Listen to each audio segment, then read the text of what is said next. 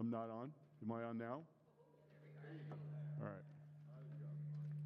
You mean that was that was just me being really loud? That was great. Okay.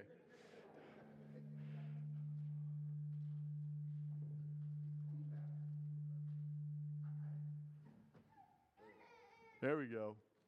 We good?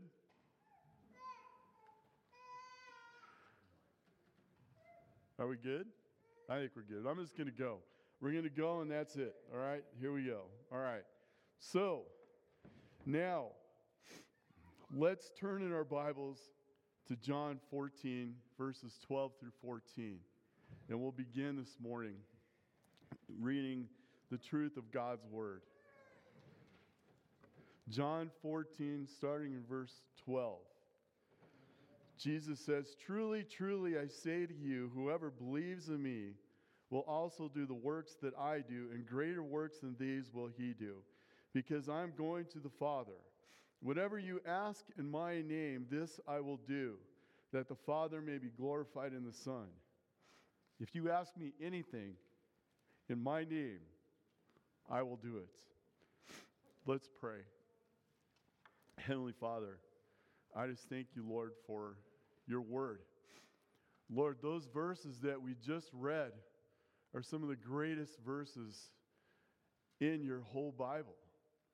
And yet, Lord, these verses are some of the most abused and misunderstood verses that there are. I pray, God, this morning that you would help us, Lord, to see what it is that you are telling us through these three verses. I praise you and thank you for your word, Lord. And I ask that you would speak through me, Lord, the truth that you have for us this morning and open our hearts to hear it. In Jesus' name, amen. amen. So there's going to be like four things. Well, really, three things. Three things I want us to learn today. And the first one is what does it mean to do great works for the kingdom of God, for the glory of God? And the second one is, is what does Jesus' promise of prayer really mean to us in his name? And three is, what does praying with the right kingdom mindset look like? These are the three things that I hope that at the end of today that we'll have a greater understanding of.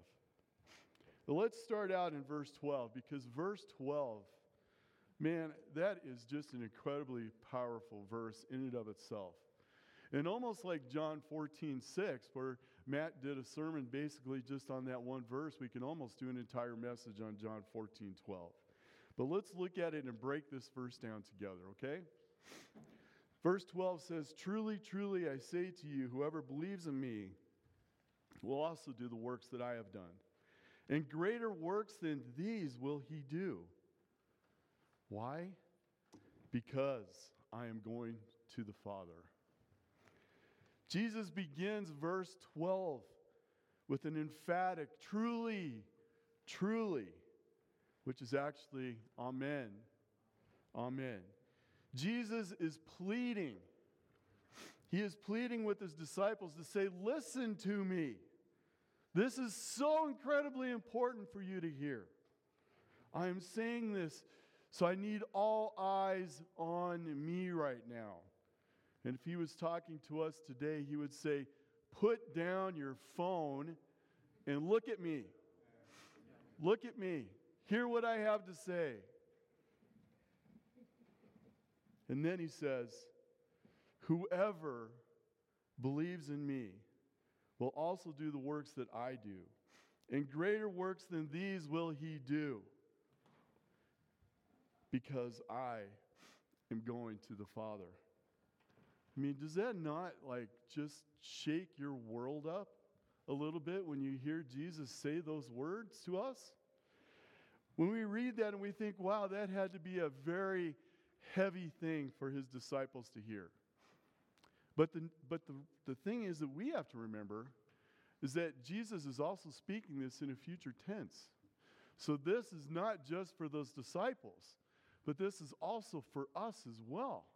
That we are going to do the works that Jesus did, but even greater things than Jesus did. But here's the catch. And don't miss this. And remember the audience to who he's talking to. He's talking to the believers, his disciples. He says, Whoever believes in me. So even though they had a belief in Jesus and they had been around him for three years, Jesus was challenging their belief, their faith. He was asking them to examine themselves and to remind themselves that if you believe in me, this is for you. And so the question, you know, that we ask ourselves is like these greater works, we think about what it is that Jesus did. Jesus raised the dead, Jesus healed the deaf and the blind, the sick, those who are handicapped. Can we perfect those things? Can we raise the dead more perfectly than Jesus? Has anyone here ever raised anyone from the dead? I haven't. I haven't. So, what is Jesus talking about? Because, of course, we can't perfect on those things. What are these greater works that he is talking about? Well, in this verse, there's like four things, three to four things that we want to look at. The first one is a belief in Jesus. This is essential to see in this verse because if we do not have faith in Christ, then all of this becomes irrelevant. Everything that Jesus says next is predicated on the fact that we have a belief and a faith in Jesus Christ. Like we said, he was talking to his 11 disciples and he was challenging them on their faith. So I ask you, do you even know Jesus? Do you believe in him? Have you ever even heard of him? Do you understand who he is? Do you see him as your Lord and Savior in your life, the one who transformed your life and forgave your sins? And if you haven't this morning, then we need to have a talk. But I don't want you to check out, as I said earlier. I want you to pay attention to what we have to say. Because maybe what I have to say next through this message will help you to desire to have a relationship with Jesus. Number two, the, the second thing I want to point out is that if you do believe in Jesus, that you will do the same works that he does. In other words, you know, and we see in the book of Acts that the disciples did raise the dead, they did heal the blind and the sick, they did the things that Jesus did. But what Jesus is talking about is not the more spectacular miracles and healings. He's talking about a greater volume of works. He's talking about taking and spreading the kingdom of God. And we have the book of Acts. The book of Acts is, is a testimony to Jesus' words coming true.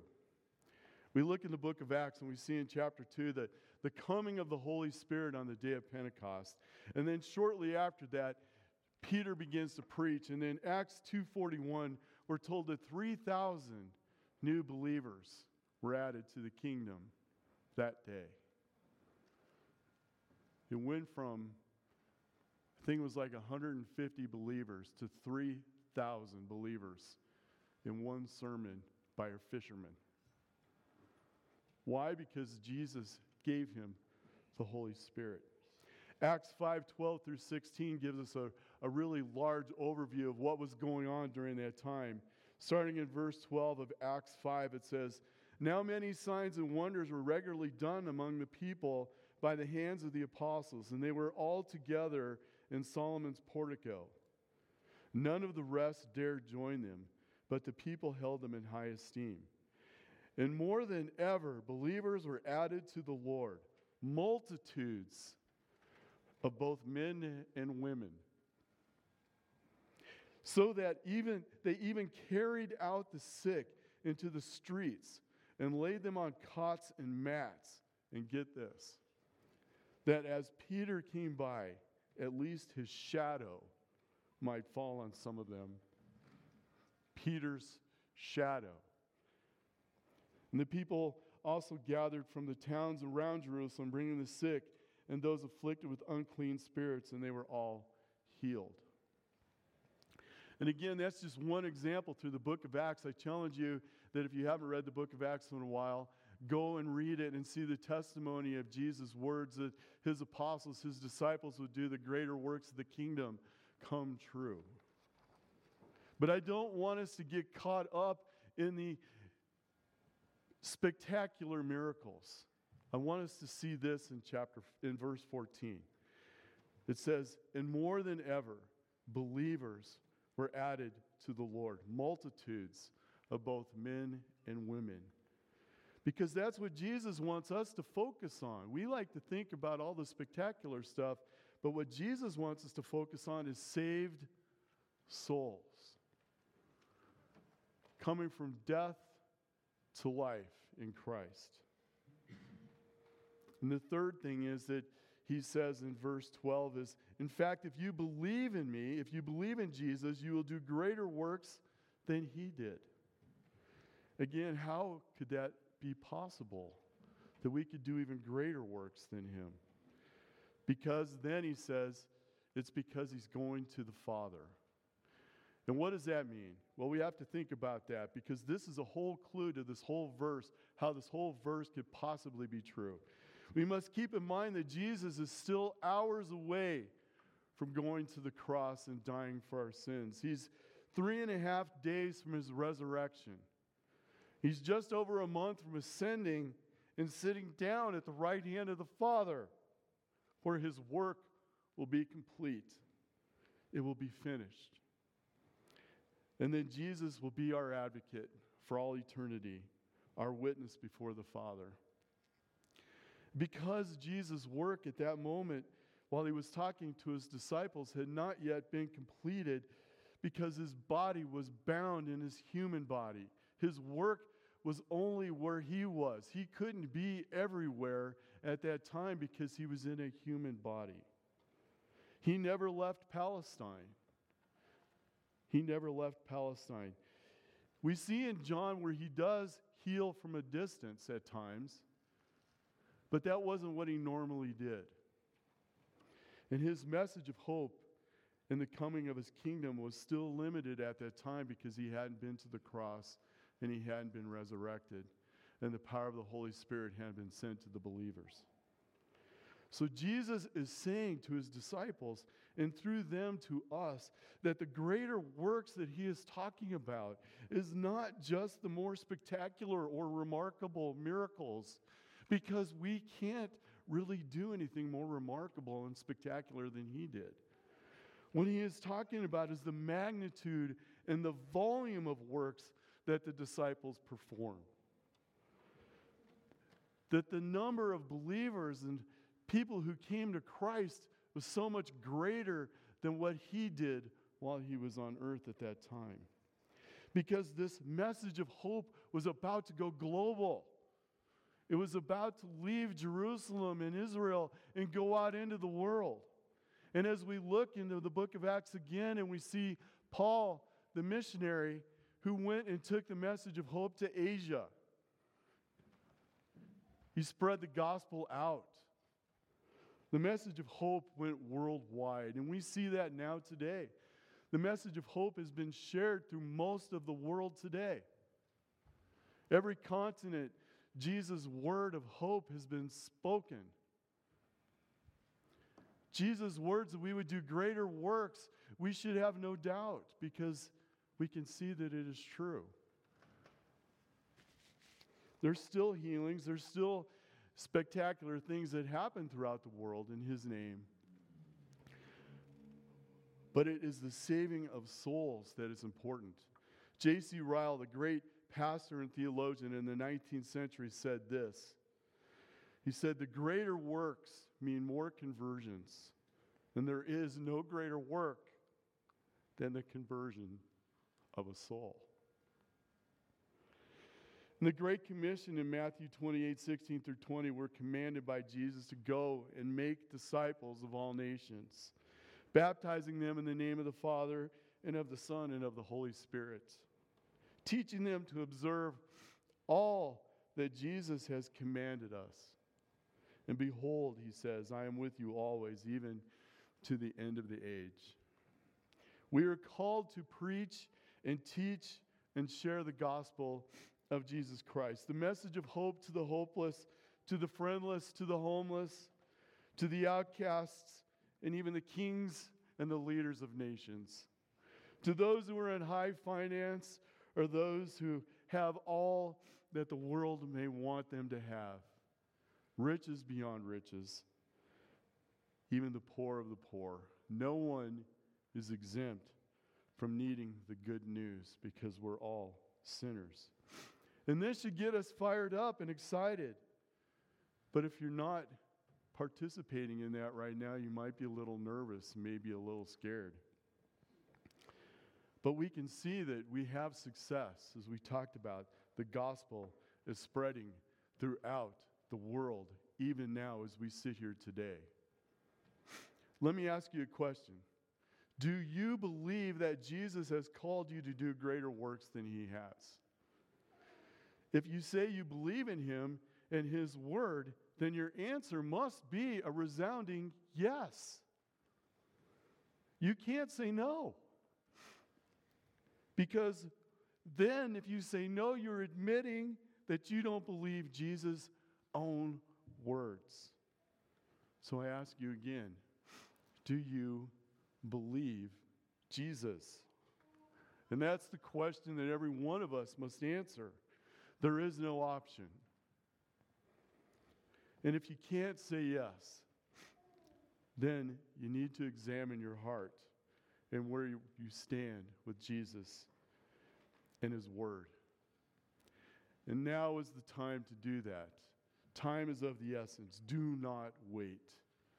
See me or Matt or Don or anyone else who's here today who loves Jesus, and we can help you find your way back to Him or for the first time.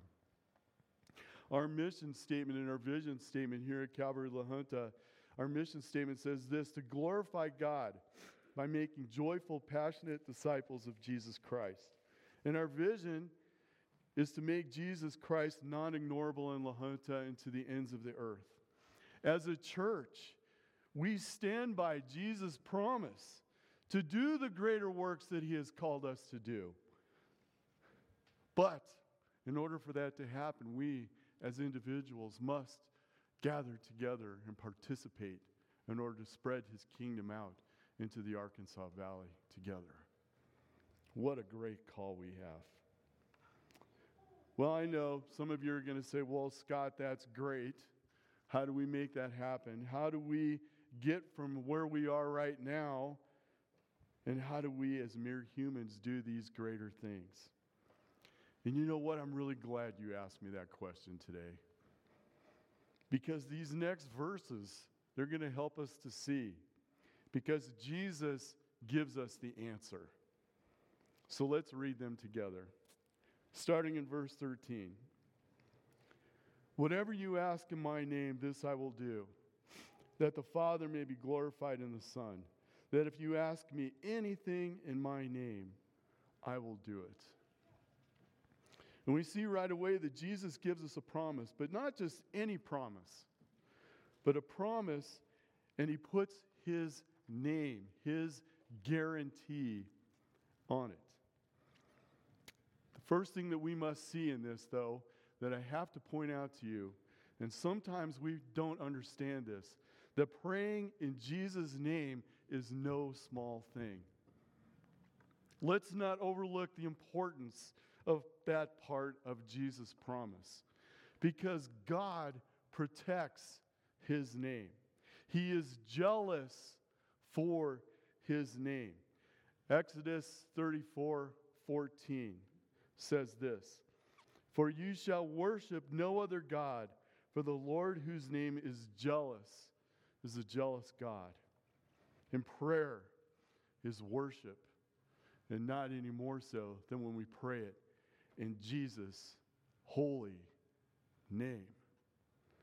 Isaiah 48 11, for my own sake, for my own sake I do it. For how should my name be profaned? My glory I will not give to another. Jesus answering our prayers, it brings glory to his Father. He says so. His name will not be profaned because God cannot lie. He protects his name, and when he pray in Jesus' name, we have a guarantee. Ezekiel 39 25 says, Therefore, thus says the Lord God. Now I will restore the fortunes of Jacob and have mercy on the whole house of Israel. And I will be jealous for my holy name. You see, God is jealous for his holy name. He protects his name. He does not give us that promise. That is not a flippant thing to pray in Jesus' name. And his kingdom will expand by that name for his own glory. Amen. Is that not an incredible promise?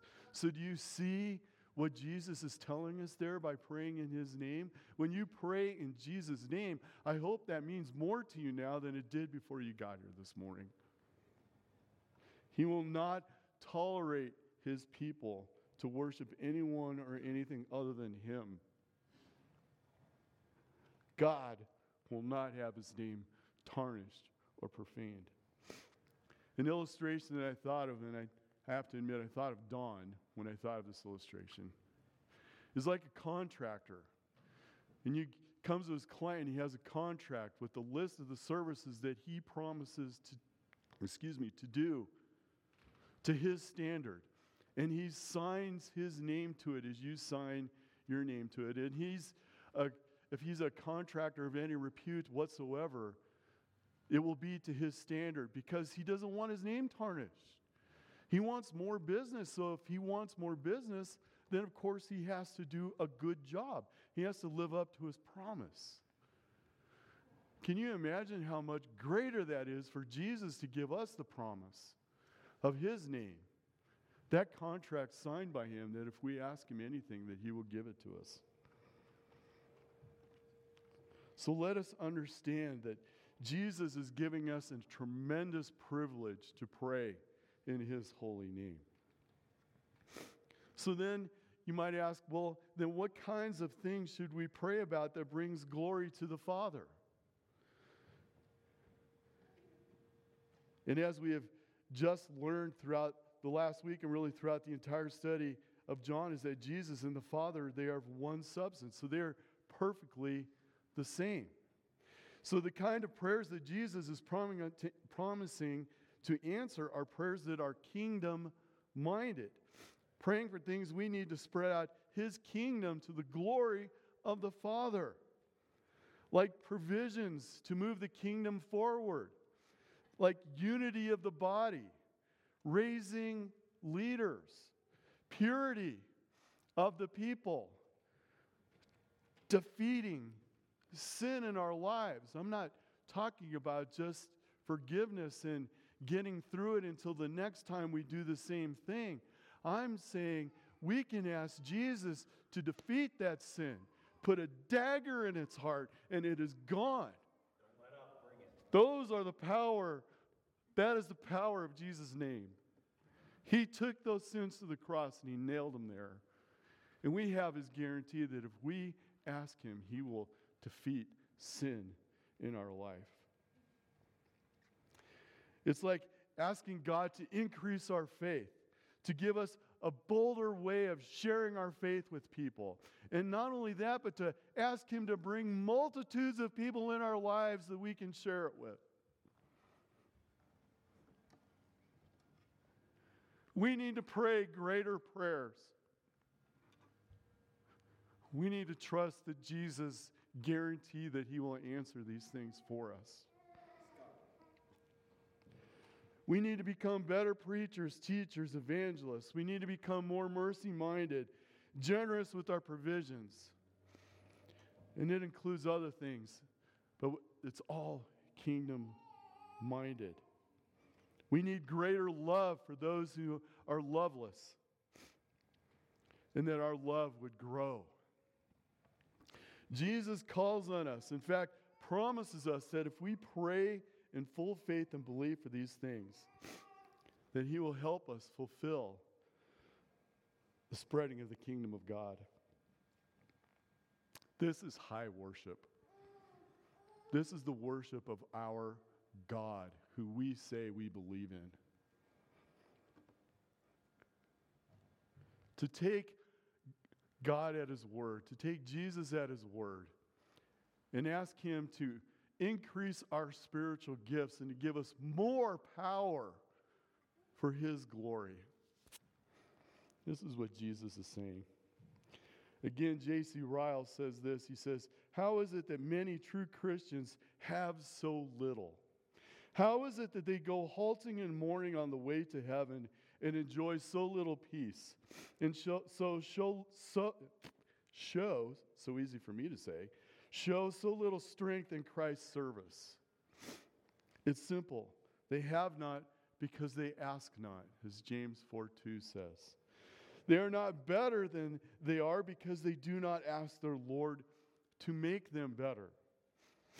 He that does much for Christ and leaves his mark in the world will always prove to be one who prays much. How much do you pray? How big are your prayers? How much faith do you have in Jesus Christ to answer your prayers? Now I realize that there's an elephant in the room. Prayers that we have all prayed, and God either seems to have said no or he hasn't answered. And I cannot, in good conscience, stand here and give this message without addressing that issue. And in order for us to be able to attempt to answer that, we must look to Scripture. James 1 6, we're going to be in James a little bit here. James 1 6 says, But let him ask in faith, with no doubting. For the one who doubts is like a wave of the sea that is driven and tossed by the wind. Are you experiencing doubt in your life? Do you truly believe that Jesus will fulfill his promise to answer? If you are experiencing doubt, then ask Jesus to help you with your unbelief. Repent of your sin of unbelief. And believe me, you are not alone because if we're honest, every one of us here this morning at one time or another has dealt with doubt and maybe a tad bit of unbelief. James 5:16 says that when we get ourselves right, this is what happens.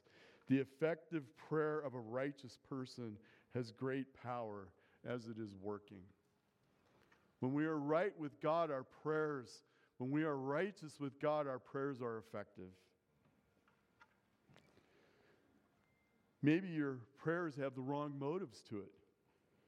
Maybe it's because your prayer actually is hidden in your own glory seeking than God's glory seeking.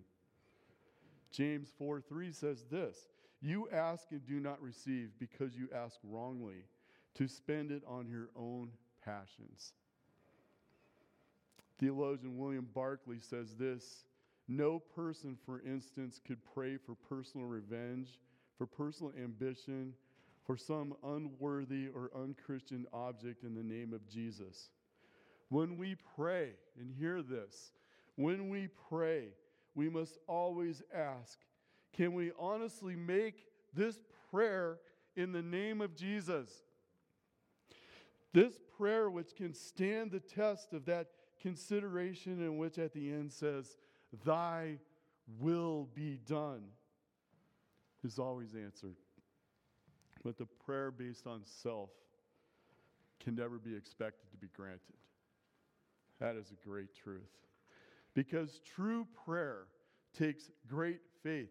It is taking something you realize that you cannot do yourself, or a situation that you're in that you cannot fix yourself. And you go to the throne room of God and you lay it down before Him fully faithful that He will answer it. And then you have the trust in Him, the faith in Him to let it go and trust that God will answer it perfectly in His will. Whether that answer is yes or no or later. Do you have that kind of faith when you pray? Am I really screwing up your prayer life this morning? I hope so. Because as a church, I want us to be better and more effective prayers. I want us to understand what it is that Jesus is telling us. So when you pray, when you get ready to pray, ask in your prayer be prayed, Thy will be done.